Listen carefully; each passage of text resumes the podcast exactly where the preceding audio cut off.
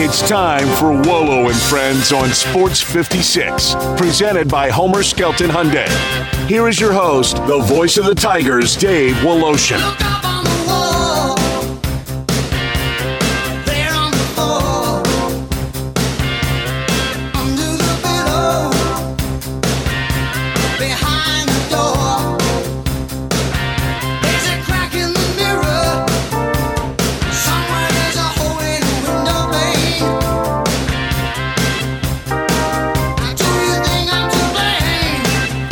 Is that sunshine I see outside? Oh, is that nice? I started building an ark yesterday. What a bleak, lousy day yesterday was. But gorgeous today, that is for sure. I guess this is going to be the story the rest of the year with the Memphis Grizzlies. Man, they fight. They give it all they got with 10-day contract guys. New signings. Have you ever seen, seriously, I've never seen this, and I'm a lot older than you, Zach Boyd. I've been watching the NBA since I was a kid, so we're talking 60-some years ago. I don't believe in the NBA I have ever seen a 14-10 fourth quarter. And the team that scored 10 won the game. Have you ever seen 24 points in a quarter combined both teams in the NBA? No. Crazy. They're professional bucket getters in the NBA. This is why we love sports, because you never know what's going to happen.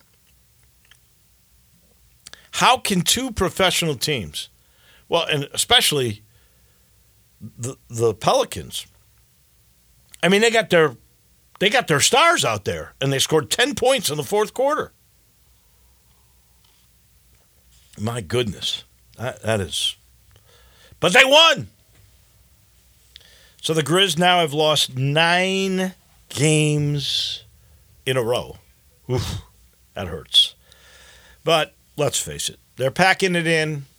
They're punting, as a columnist said. And they, I think, will be a really good team next year. But you're just going to, if you're a season ticket holder, go for the entertainment value of it. You're out on the town, downtown. Enjoy that. Enjoy the stars from the opposition. Enjoy Triple J for as long as they keep him. I hear some people go, well, they'll shut him down. I hope they don't. For the sake of the season ticket holders, they'll not play Marcus Smart anymore. I hope they do, because the fans have bought tickets. You won't see Bane come back. I hope they do. Fans should get to see some wins. I don't think you can tank enough to get to the very bottom. I think they're in most of these mocks, they're at 6 in the NBA draft lottery. That's without the ping pong balls. But 14-10 fourth quarter. Wow. Pretty crazy. Utah Watanabe, man, come on. Nice to see him again. He had a good, strong fourth quarter, right? Grizz did get a nice performance from Triple J at 22. I think Vince Williams had 12. Kennard had 12. I mean, it was a low-scoring game, so you're not going to see a whole bunch. They'll host Houston on Wednesday. Here's something I was kind of confused about. And that is G.G. Jackson. He just signs a contract, right? He's now in the game. He's going to be a major league player. He's an NBA roster guy. He is a 4-year deal. And he gets suspended for a game for team violations right off the bat. What did he do, play 1 or 2 games where he was on the roster as a NBA guy, not a 2-way guy, and gets suspended? He, by the way, had already been fined 4 other times. So this is why he had fallen to the second round. It's because he's very young, and apparently he's immature. Because if you're fined 4 times, It's the fifth gets you suspended for one game after you've been given the reward for being a hardworking player. You get the NBA contract. What did he do? Can't be that grievous, or it would be more than a one-game suspension. Do you, Zach Boyd, have any idea? Because you do a lot with the Grizz. You have any idea what G.G. Jackson did to earn a one-game suspension? I don't know exactly what he did, but as far as like the suspension itself, because I think the organization in itself, they've been dealing with a lot of, you know, off-the-court type of foolishness, I guess you could say.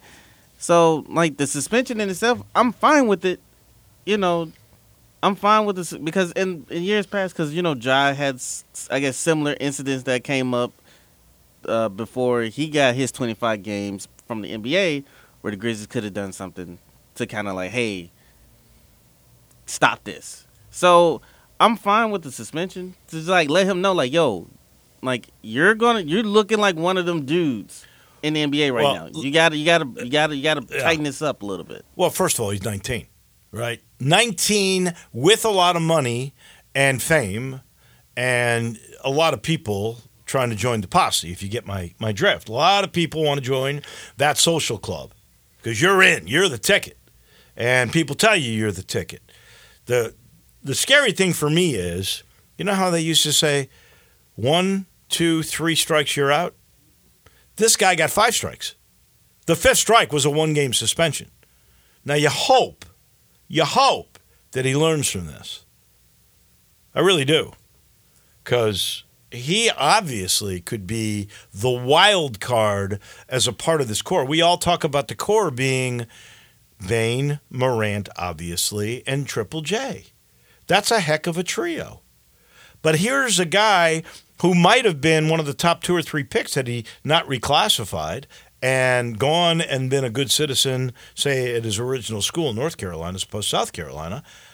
It might be a different story. I mean, this guy might be 1, 2, or 3 in this year's draft. So he's the wild card that you just signed for nothing in NBA terms if he can be a good citizen. That's the question. We got our good friend Mike DeCourcy, the Hall of Famer from the Sporting News, coming your way momentarily. Have the Tigers shifted? Are they getting better? I think they are. We'll get a sense of that from Mike DeCourcy. And we'll also talk a little bit about the new release that's coming out and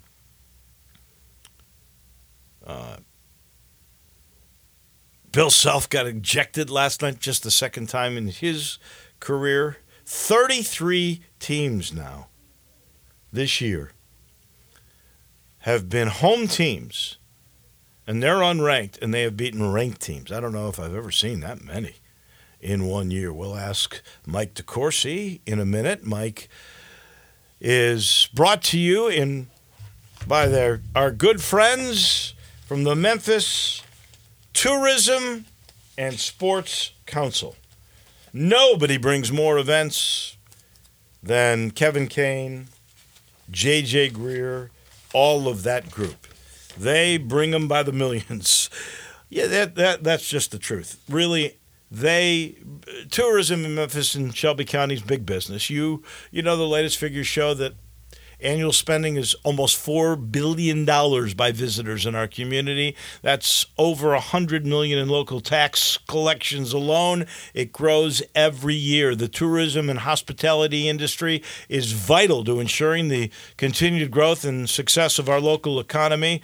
Memphis Tourism and the Memphis Sports Council, that's a winning combination working year-round. They bring visitors and sporting events, especially that new sports event center at Tiger Lane, to the community. That helps fan the flames of economic development in Memphis and Shelby County, and they bring you every week the one and only Hall of Famer, Mike DeCourcy. Mike DeCourcy, you said it yourself a few weeks ago. It was reiterated, by the way, by Perry Clark, who's now being ESPN color analyst and, of course, former coach. There's no really big gun. There's no, what did he say, studs that are out there. And I think proof of that is 33 ranked teams on the road this year have fallen to unranked teams last night. Kansas was the last one to go down. Good morning. Good morning. Pretty impressive, these unranked teams. Well, I think it's probably more that the ranked teams are unimpressive.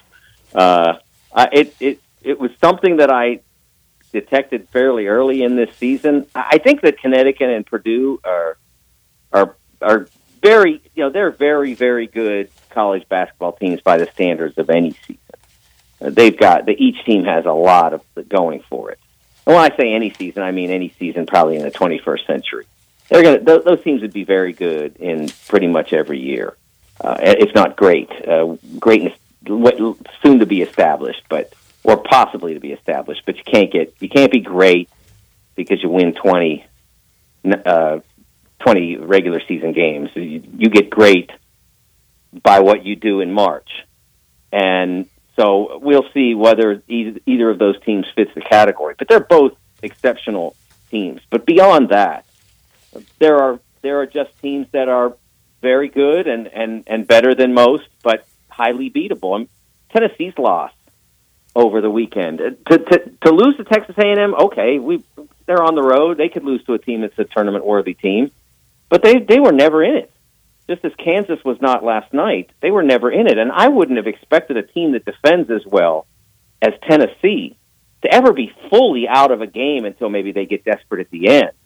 But they were never in that game, and that's just the kind of thing that it's hard for me to understand how that works this season, that we have so many games that are so lopsided in so many circumstances. Yeah, I'm just shocked with Kentucky, personally. They've lost 3 games in a row at home, and the last one, lopsided, like you just said, to a less than usual Gonzaga team. Why would you say it was lopsided? I mean, they had a shot at the end that if they hadn't tried to make the most curious pass that I've seen this season, where their freshman Shepard tried to throw a pass at the opposite post to a relatively non-offensive player, they could have tied or won the game there. So I don't know that I would say it was lopsided, but it certainly was a important win for the Zags. Yeah, fair enough. I sort of misread that score as I was going through it, but it's shocking to me that Kentucky, which is still ranked, would lose to a third straight game at home and to a non-conference foe, and he likes those February non-conference games. And I like those myself. I think it prepares you for later in the year. And on paper, that's a really competitive game. But to lose to that team as your third in a row, with Cal teams usually getting better, I think, toward the end of the year, I was just surprised at it. Yeah, this team is having a really hard time defending, Dave. I mean, an epically hard time defending. And The players who are not good defenders seem disinclined to engage in that element of the game, because anybody can be a passable defender, and they're not getting passable defense out of most players. And the guys who are designed to be good defenders are consistently failing at being in the right position. Now, some of that may be related to where their teammates are and where they feel compelled to cover or whatever. But they make a lot of mental errors defensively. There was one against Florida when they had the game won. It was a lot like 2008. Obviously, not as great a consequence, but they had the game won, and they were up 3, and Florida had the ball with 6 seconds left, and there was a question of whether they might foul or not. Well, somebody would have had to have been near the shooter to have a shot at fouling. Instead, they were all guarding the lane because goodness knows, you don't want to win by only a point, Dave. Right. I mean, why is anybody in the lane? There's nothing bad that's going to happen to you if the ball gets to the rim. But players don't always think, hey, all the bad stuff happens out on the perimeter, and you should stay home there. And if they want to go past me and dunk it, put on a little show, go ahead, we'll take the W.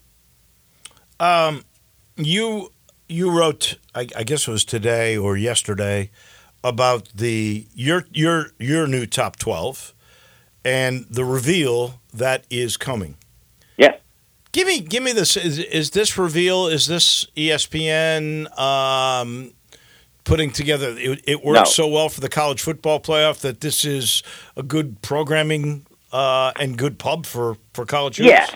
Yes, it was. It was sort of ESPN's not involved, but this was something that they took from the football. They thought it did work well, and for those of us who do what I do with the brackets, it's very helpful because we can go by what the standard committee has thought, and if you look at all the brackets, there's a similarity to most of them. They're not identical, but there's a similarity, and I can tell you, we come by that similarity. I don't, and I'm sure that Joe and Jerry and lots of others don't check other brackets. Say, oh, he has him as a 6. I better have him as a 6. I mean, none of us does that. But I can say that when we get the reveal, the preview, whatever you want to call it, on Saturday, we get a window into the mind of this committee. What do they value? What do they think is important? What are they willing to overlook? Like South Carolina, will they be a top 4 seed? They're leading the SEC. They have a tremendous record in a league that is one of the best, if not the best, in college basketball this year. And so, do they overlook the fact that their predictive metrics are by the standards of a team with their record poor? How much are they willing to overlook it? So, will they be on the board because they only do the top 4 seed? What goes beyond that is Jerry Palm filling it in. Jerry does a very nice job, so there's nothing wrong with that, but it doesn't tell you what the committee's thinking. What will tell you what the committee's thinking is, and I think South Carolina is the number one test case for this weekend. Also, Alabama. The SEC seems to be like the central for this because out of conference, Auburn did nothing. Alabama tried but didn't get anything done. And South Carolina did okay, but not enough to really register great, but then again, whatever they did, their predictive metrics, because they don't beat people by a lot, they don't register. So how they treat the SEC will be very, very intriguing, very revealing, and so I'm looking forward to it for that reason. Me too. You get a sense, and obviously this should be like the top 3 seeds, right? That's what you're going to see with the top 12. But yeah, they'll do the top 4. I do the 12. I thought they were doing 12. No, I do the 12 every Monday because it's alliterative. DeCourcy doesn't. If it was, if 16 was alliterative, then we would do that. But my name isn't Smith, so that's why we do 12. So if it was Firth, it might be the Firth 13, something like that. Exactly. Okay. Exactly. All right, well, you're 12. You just did it yesterday, so that obviously is February the 12th. How close will it be how good do you feel about those top 3 seeds for a month from now?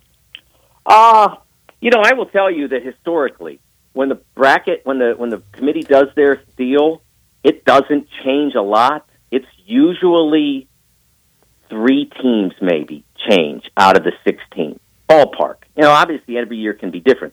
And this year may be a lot different because if you look at those 3, 4, and 5 lines, they're constantly losing, constantly winning, constantly. They're as inconsistent on the 3, 4, and 5 lines this year almost as the bubble teams are. So we could see more movement this year than normal, but traditionally it's been somewhere around 3 to 4 teams that have moved out and others have moved in. And generally the highest seeds are very close to the top. It's highly unlikely that Purdue and Connecticut will not be number 1 seeds in this tournament. I mean, each of them would have to probably lose 4 games. And each of them only has, two losses. Each of them has 2 losses to date, and I think Purdue at this stage has 8 games left. So they'd have to lose half their games. That's just not what they've been. It would take some sort of injury or something like that. I think both UConn and Purdue have to have something. You can't play more than 31, can you? Regular season games? I think it depends on the nature of your MPE, I think. Yeah, I could have sworn. Purdue, maybe I did that math when we were doing a different show. Maybe it was pre-Indiana, so they may be down to seven games. So they would have to go under 500. Yeah, I think most of these teams are down to 7 games remaining. I know the Tigers have only 3 home games remaining. And I know they're playing 31 regular season games. And I thought even with the add-ons, that was your max. Houston and Marquette, will they be 1 seeds? Because they are consensus 3 and 4 in both AP and coaches. Marquette probably not because they have to play Connecticut still. And what you see with most brackets is Houston as 1. Although it'll be interesting to see because they have their final regular season game against Kansas, which has been abysmal on the road as we saw last night. But what if they figure it out? And they also aren't healthy at the moment. Kevin McCullough didn't play at all last night. That certainly diminished them. They're a team that can't afford to lose minutes from starters, let alone games. So that's a factor. How will Houston do in that game? We'll see. That'll be an important game for them because I think that Kansas is still in the picture if they can keep themselves in the picture down the stretch. And then Arizona, man, I tell you what, I watched them play Utah on Thursday night on the Pac-12 network, and Arizona tried, I mean, not literally, but seemed to be trying so hard to lose that game because Utah did not play great. And they went into double OT, I think, in that game and got away with it. And then they went out and just smashed Colorado, which is playing for its existence, and they just smashed them. It was another one of those never a game, but this one was on the road. So right now I think Arizona probably fills the 4 spot for most teams. Carolina's still in the picture. They don't get a lot of opportunities to win big games because the ACC doesn't have a lot of great teams, but they still have a road trip to Duke, to Cameron, that will impress people. So Marquette's in the picture, but it's going to be hard for them to wind up on the one line by the end of the year. You mentioned how good the SEC is this year. I tend to think it might be the best conference this particular season. I'm just curious as to how many get in. We know South Carolina, Alabama, Auburn, Tennessee, Kentucky. Those teams are getting in, right? Unless something crazy happens and Kentucky lost the rest of the way. Yes. What do you do with Ole Miss? In the league, 5-5, 18-5 overall.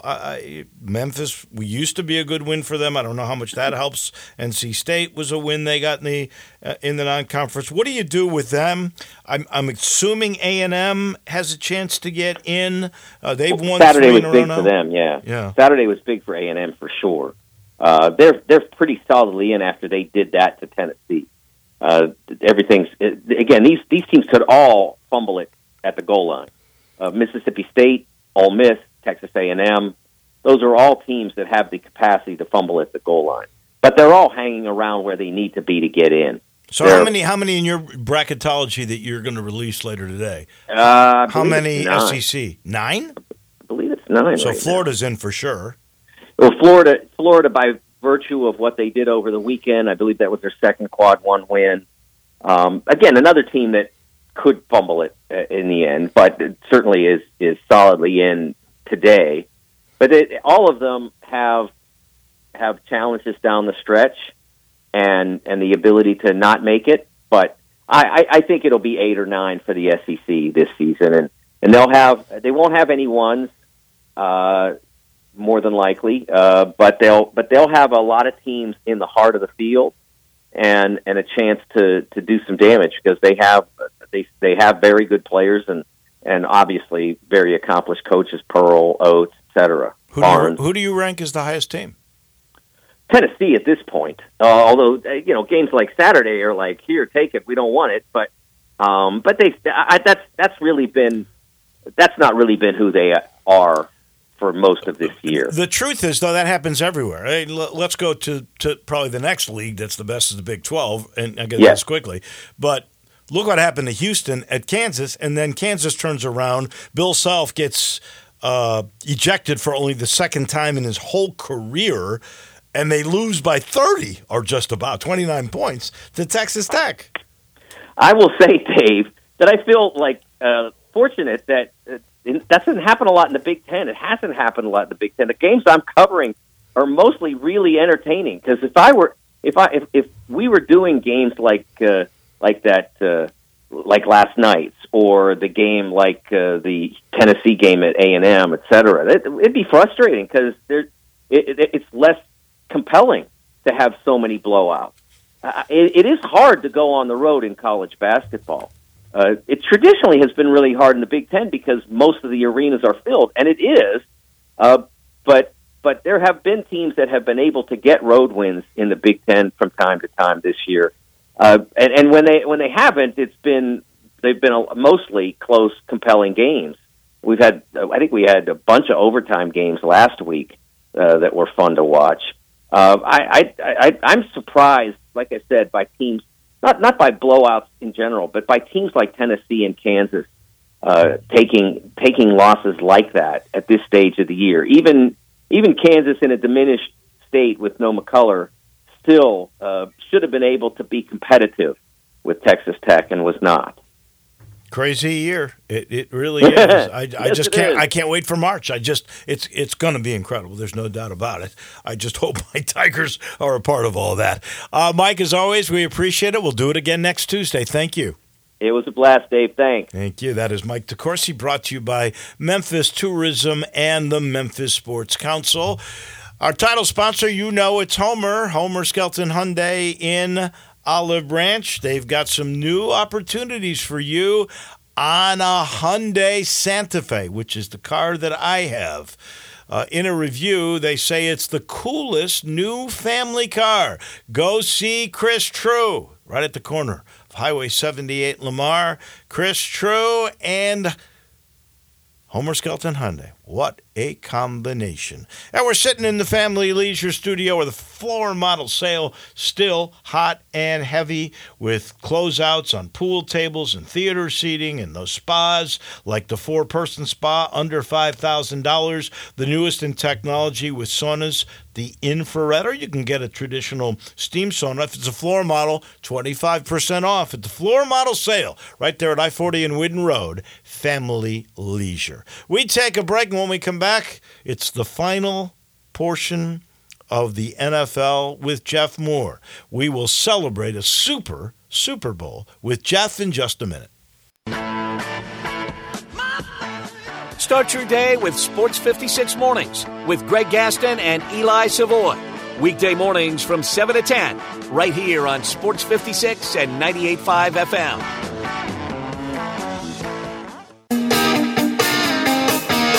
Now back to Wolo and Friends on Sports 56, presented by Homer Skelton Hyundai. Here once again is the voice of the Tigers, Dave Woloshin. Oh yeah, they were dancing the night away on Sunday in Kansas City. They'll be doing it for the parade again on Wednesday. They may be crying their right eyes out in San Francisco. Now they've lost twice to this dastardly Kansas City Chiefs team. Sad day amongst this Memphis sunshine today because it's the last time until next August that we see the smiling face in studio of Jeff Moore, our analyst on the National Football League. He always ends the week for us, puts it to bed, and now we put to bed Super Bowl 58, which I think in one word was super. Give me your thoughts on the Chiefs' victory over the Niners. Man, it was obviously one of the best Super Bowls we've seen in a long time, and I was so impressed by both defenses in the first half. I mean, because they had a task. I mean, San Francisco had to stop Superman, and then of course Kansas City had to try to contain all those weapons that the 49ers have, and they couldn't. I mean, the 49ers to me had superior talent. The difference in the game for me was Andy Reid's coaching and Superman. You know, Patrick Mahomes, his play, his headiness, especially late in the game, was just epic. And San Francisco did everything they could, but you just couldn't overcome that. It didn't. help Kyle Shanahan's defense that he lost Greenlaw right off the bat. Mm-hmm. So they lost a player that was a critical player, and I think Travis Kelce took advantage of that, and that was constantly brought up by Romo about how he used leverage against the substitute. I thought San Francisco absolutely was dominant in the first 18, 20, 25 minutes of the game. They could move the ball. Then they hurt themselves on that initial fumble. Yeah. And they took advantage of the mistakes, the Kansas City did, of the mistakes that San Francisco did more than the Niners were able to take advantage of any Kansas City mistakes. Like when they picked off the first pickoff this year in postseason by Superman, as you say, Patrick Mahomes. Yeah. When Mahomes throws that pick, they're near midfield. They get nothing out of that. And that sort of set the tone in the second half. It did. And one thing the Kansas City Chiefs and Andy Reid are really great at is halftime adjustments. You've got a 25-minute halftime. It's difficult to even, stay warm and stay focused for that length of time. But they made the adjustments. They came out and they played better in the second half. And you look at the last four possessions that the Chiefs' offense had, touchdown, field goal, touchdown, field goal. I mean, they did what they had to do. And, San Francisco shut out Travis Kelce in the first half. I mean, the second half, he started to get a little room. It was just a great game, I thought, by both teams, offensively, defensively, special teams. You got to give the edge to Kansas City. They kicked the longest field goal in Super Bowl history. They get a fumble punt, which was kind of a freak play. It hits the guy's foot, unfortunately.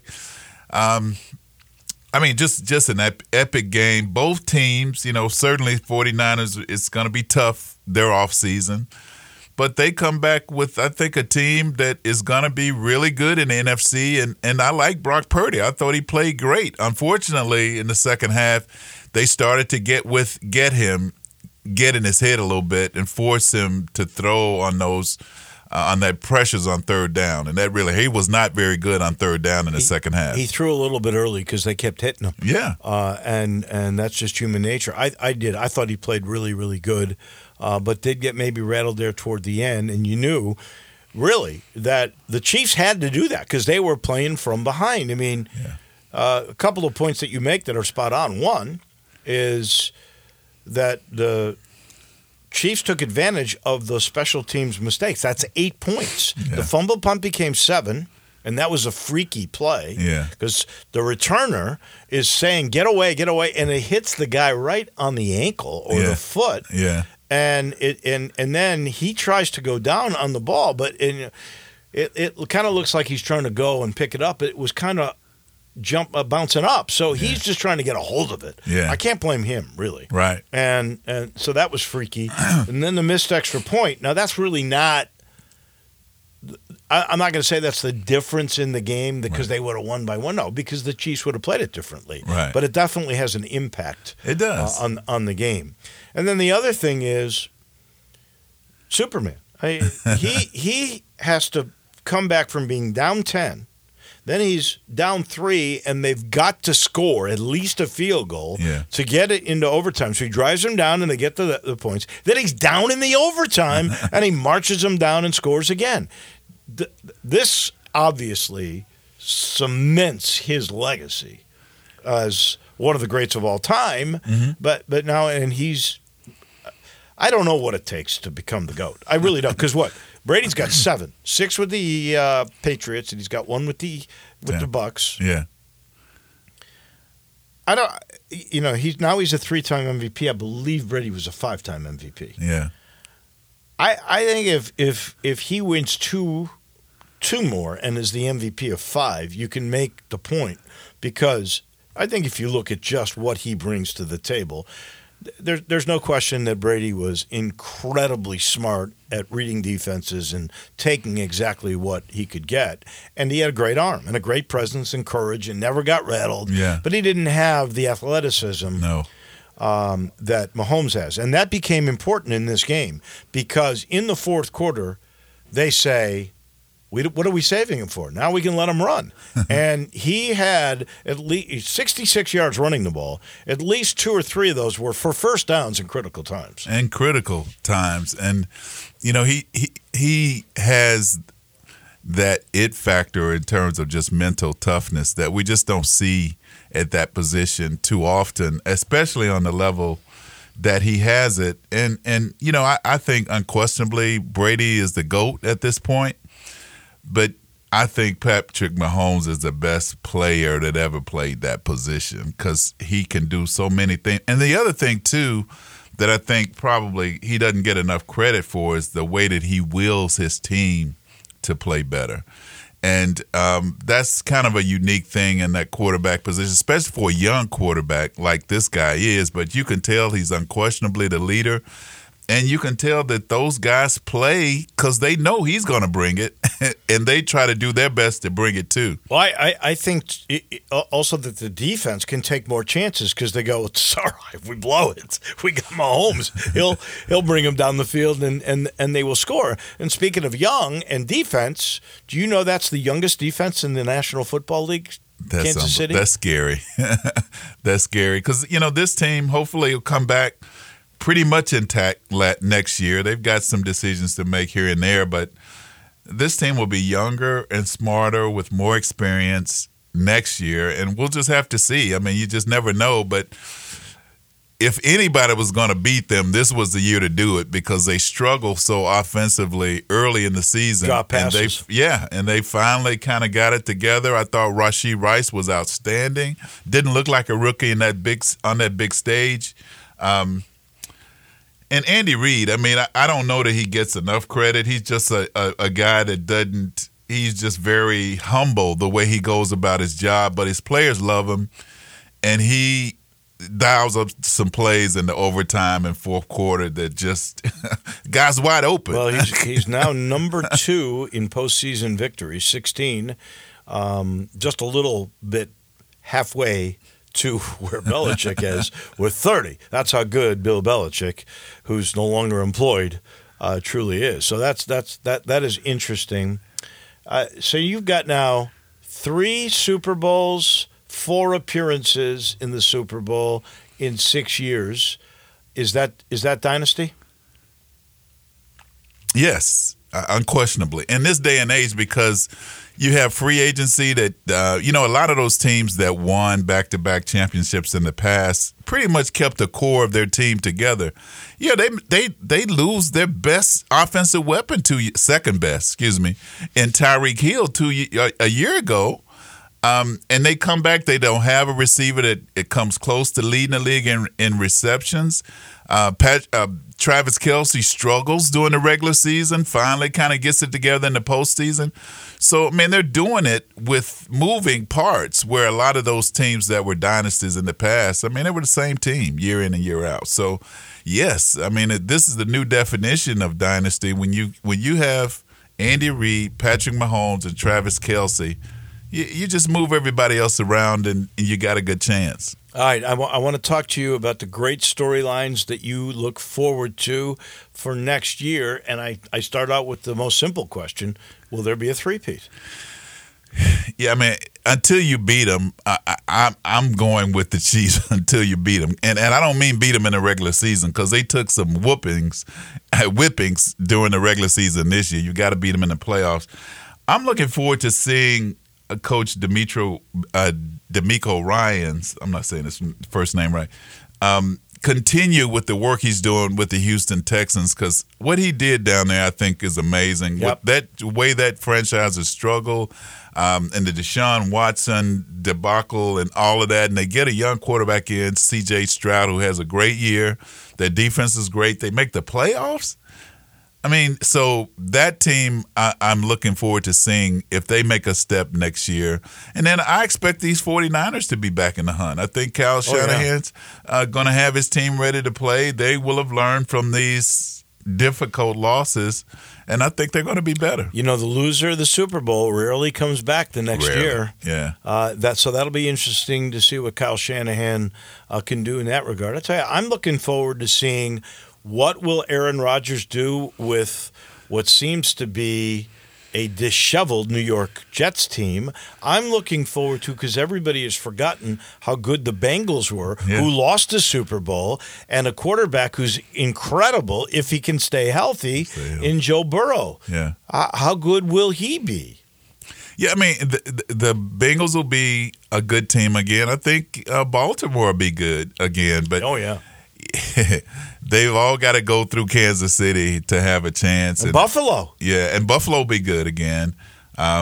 You just got to figure out how do you beat the Chiefs. I don't know the answer to that question. And then there's my Bears. Will they ever get out of the cellar? Are they going to keep Justin Fields? Or have they given up on Justin Fields? I think they have. I think they're going to try to move him and get one of these quarterbacks. Who do you think? Because there's 4 or 5 that could be first rounders. Who do you think will be the quarterback comes out of this class?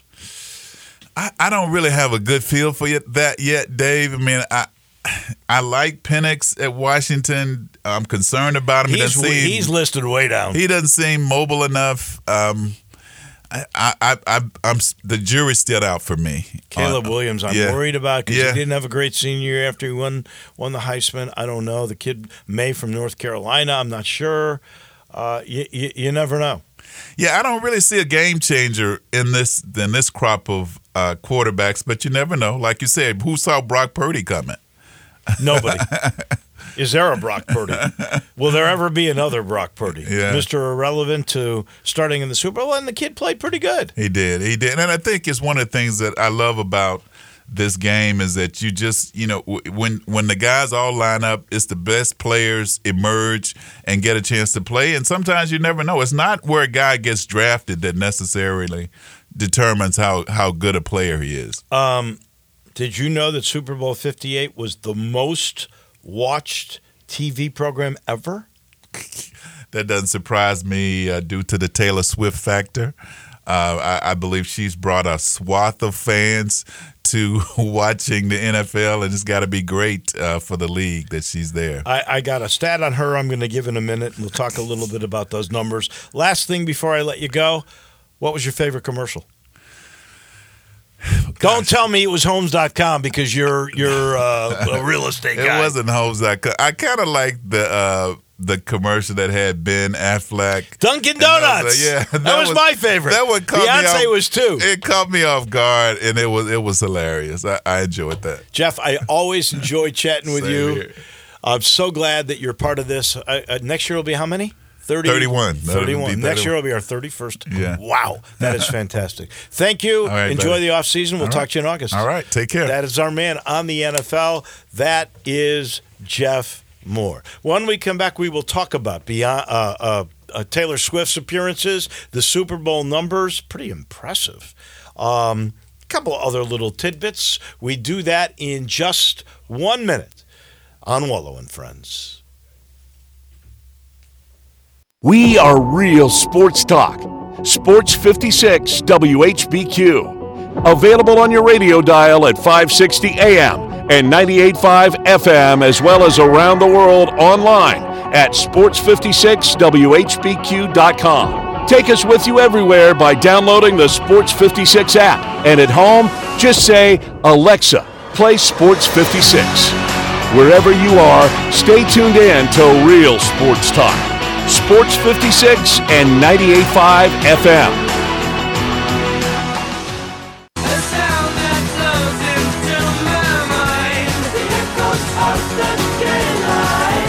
Now back to Wollo and Friends on Sports 56, presented by Homer Skelton Hyundai. Here once again is the voice of the Tigers, Dave Woloshin. We are brought to you by Homer. Don't forget, I got some new stuff I'm going to be telling you about the 2024 Hyundai Santa Fe. I've got 2 of them. That's how much I like them. More on that coming in the coming weeks. This final portion of our show is brought to you by Ken Garland Custom Home Builders. Ken knows it's a big chore. It is. Remodeling your home.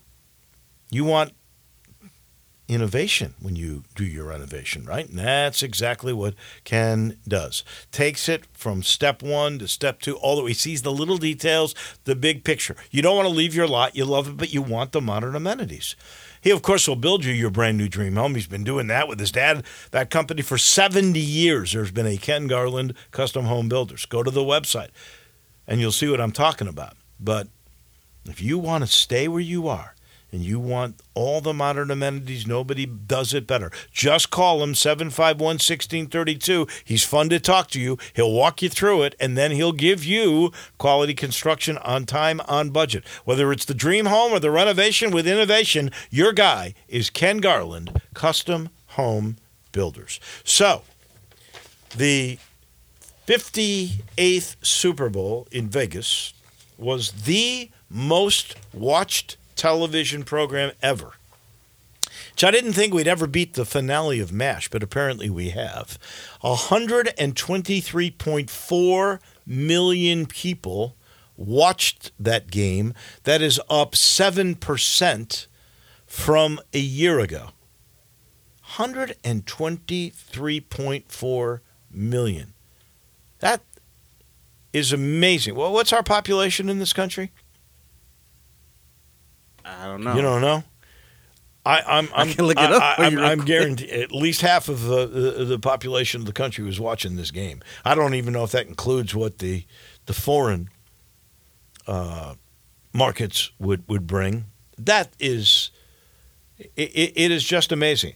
People talk about the Taylor Swift effect. Now, I don't know how much. I saw her at least one time on one of the CBS pregame shows, right? When she first arrived or whatever, got into the box. Blake Lively was there. Who is the, it's another singer, something Spice, Orange Spice or something, had the orangish hair. Who? Her name is Ice Spice. Dude. Ice Spice. Okay, she's a rapper. Yeah. From New York. So those three were all like hanging out. Blake Lively, Taylor Swift. Where was poor Travis Kelce's mom? She didn't get invited into that box. You know that box I hear cost Taylor $2.5 million. She got it. Sure. She got it. That's nothing for her, buddy. $2.5 million, easy. That's nothing. You would think the NFL would have given it to her. So no, why not? No. Are you kidding me? She brought them money, and they're gonna have to. And they're gonna get that money right back from her. Well. She's made him money, and she's given him money. Yes. So I don't know what she got on the pregame, and not a whole lot. She got a lot of postgame, okay? A lot of exposures with the kisses, all that other stuff, which almost, I don't know. It was almost a little too much. Too much for you? Maybe they're I don't mind seeing public display. What do they call it? FDA, public, PBA. Public display PDA, of affection? Public display of affection. I don't mind it, but that seemed almost Hollywoodish, maybe. You got to give the people what they want. Okay, they got to have the money shot. They got it. They got plenty of them. She did. She was kissing and rubbing on his belly a whole lot. It looked like they're in love. You know what? When you're first in love, you do want to touch and hang on to each other and look in each other's eyes. That lasts the infatuation period. So maybe they're still in their infatuation period. Yeah. Here's my question for you. In the game, how many times and for how long do you think Taylor Swift appeared? You hear all these people. I had one curmudgeon that it was in my house watching the game who goes, I can't stand this Taylor Swift stuff. Get her out. I think she's terrific for the game. I have no problem with seeing her and her good-looking friends. My question, though, is people making a big deal about this. What do you think the numbers are for exposures in the game? Just the Super Bowl. Just the Super Bowl, kickoff to final whistle. Now, I know they were spamming her in the second half because the Chiefs were making their run. What do you mean when you say spamming her? Like they were going to her box pretty much every positive Chiefs play. Maybe. Yeah. I've got the totals. I got the exact totals. I'll say like 150. How many shots? How many times, yes. How many takes with her on camera? Total. Kickoff to the Last touchdown. Oh, I'm sticking 150. No, you're way off. Yeah. They want as many close-ups of Taylor as possible. I'm telling you, you're not. I'm off. Way off. Way off. You're gonna be stunned when you hear it, which is why I don't understand why people are making such a big deal. In the game itself, there were only 11 shots of her. 11 times during the game, they took a shot of her in the booth for a total of 55 seconds. That's it. Now a lot of pre. And a real lot in the post. But just during that game, 11 shots, a total of 55 seconds. But think about it. Each commercial, 30 seconds, was worth $7 million. So she got minimum $13 million worth of free exposure. Yeah. So the $2.5 million that she might have had to shell out for that. Oh, she got her money back. She got her money worth with exposure. Oh, my God. I heard there's a friend of mine, he's got granddaughters that love Taylor Swift, and he was lobbying with a guy who's got some connections down in New Orleans and in Miami because Taylor Swift's going to be there next fall. And he goes, I'll pay up to $10,000 for these tickets because he wants 6 tickets. Can you believe this? I mean, that's the kind of money. Well, look, the cheapest Super Bowl ticket was $6,000. It was $9,500 for the average ticket. Where do people get all this money? That's what I want to know. I don't know. Where do people get all of this money? The real question is, can I have some? Like that's the important thing. There you go. We'll talk about this a little bit more tomorrow. Tigers leave tomorrow. Texas two-step, not coming back. They'll be at North Texas at SMU. Funny thing is, and Eli nailed this. It's the truth. The Tigers at this moment are 75. In the net, I believe SMU is 43. So that makes Memphis for SMU a 2, almost a 3. It's the very last at 75 quad 2 opportunity.